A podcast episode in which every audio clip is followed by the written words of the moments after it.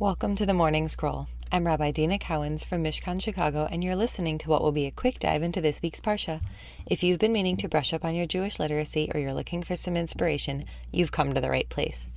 This week we read Parshat Ha'azinu, which means listen up. Here's a quick recap.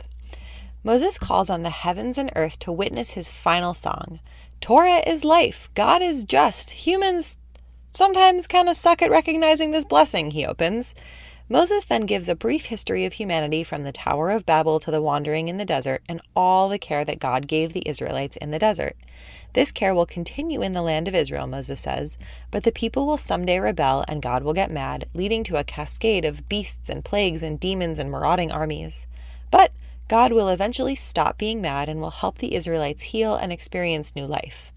God, on the other hand, will be full of rage, says Moses, and God will turn that rage against anyone who harmed the Israelites.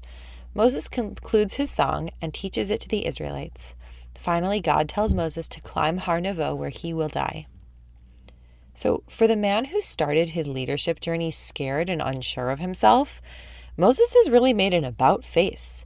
His final speech is commanding, sweeping, maybe even a little grandiose. I mean, come on, who faces an audience of several hundred thousand people and then calls on the heavens and the earth to be their witness?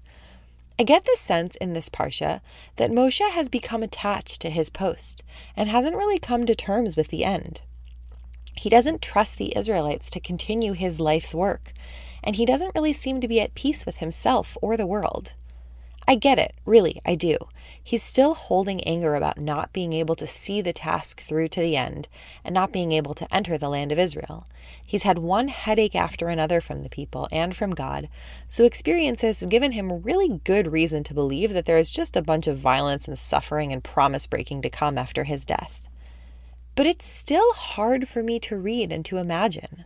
When I worked as a hospice chaplain, I made every effort to help my patients find peace before they died peace with their illness, peace with their families and friends, and peace with how their life played out, even if it wasn't exactly what they would have wanted.